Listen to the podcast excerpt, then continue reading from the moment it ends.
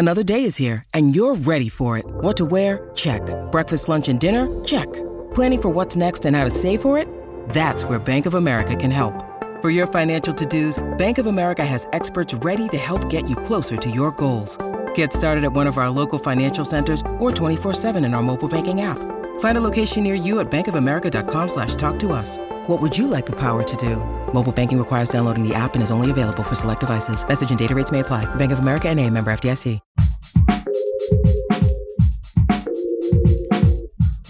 What if you could become a better person, not by working harder, but by taking one small step a day?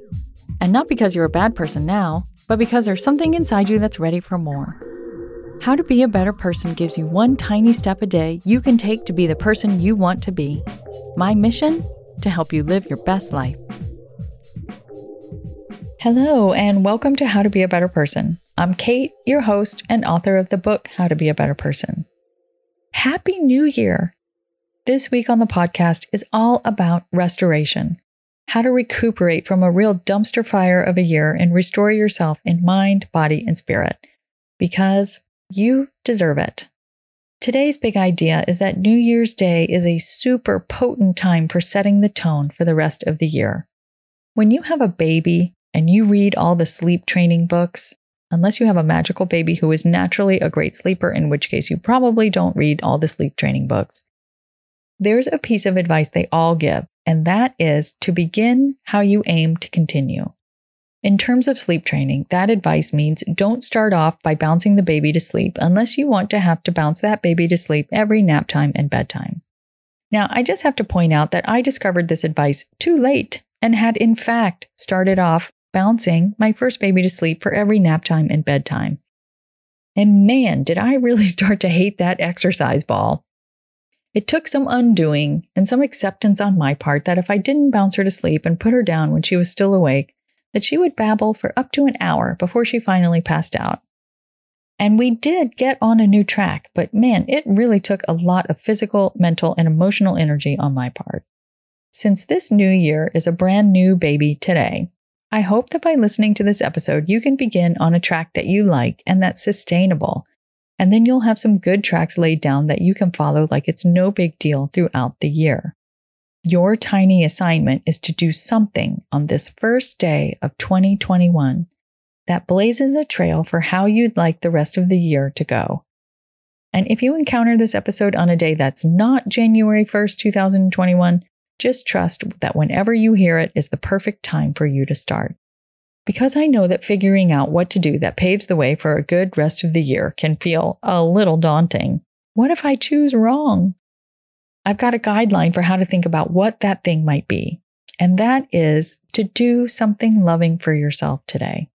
This week is about restoration after all, and loving yourself is a key piece of bringing yourself back to wholeness. This loving thing could be one thing or a lot of things. It could be eating a huge plate of leafy green vegetables, or getting some exercise, or connecting with someone you love, but it might also mean not doing something, like saying no to an invitation or not answering the phone when someone who drains your energy calls. I can't tell you exactly what to do today. I can only offer the guidance to do something loving for yourself. Because by doing so, you're paving the way for you to continue doing loving things for yourself the whole year through. Also, people learn how to treat you and themselves by observing how you treat yourself. So if you need a little extra incentive to really put this idea into practice, there you go.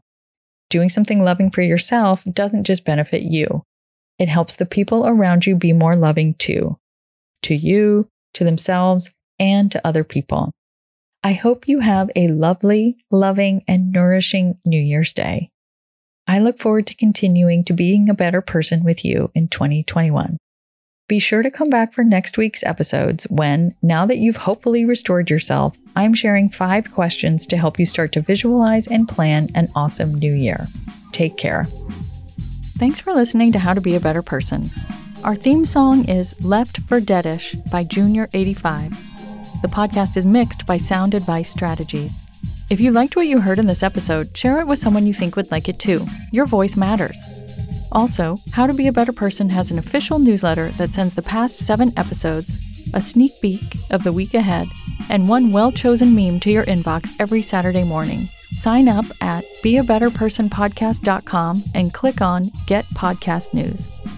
I also love to hear from listeners. I mean, I love it. Send me an email by clicking on the Contact Kate button at beabetterpersonpodcast.com. Tweet me at Kate Han, K A T E H A N, or find me on Instagram at Kate Hanley Author. I look forward to connecting with you.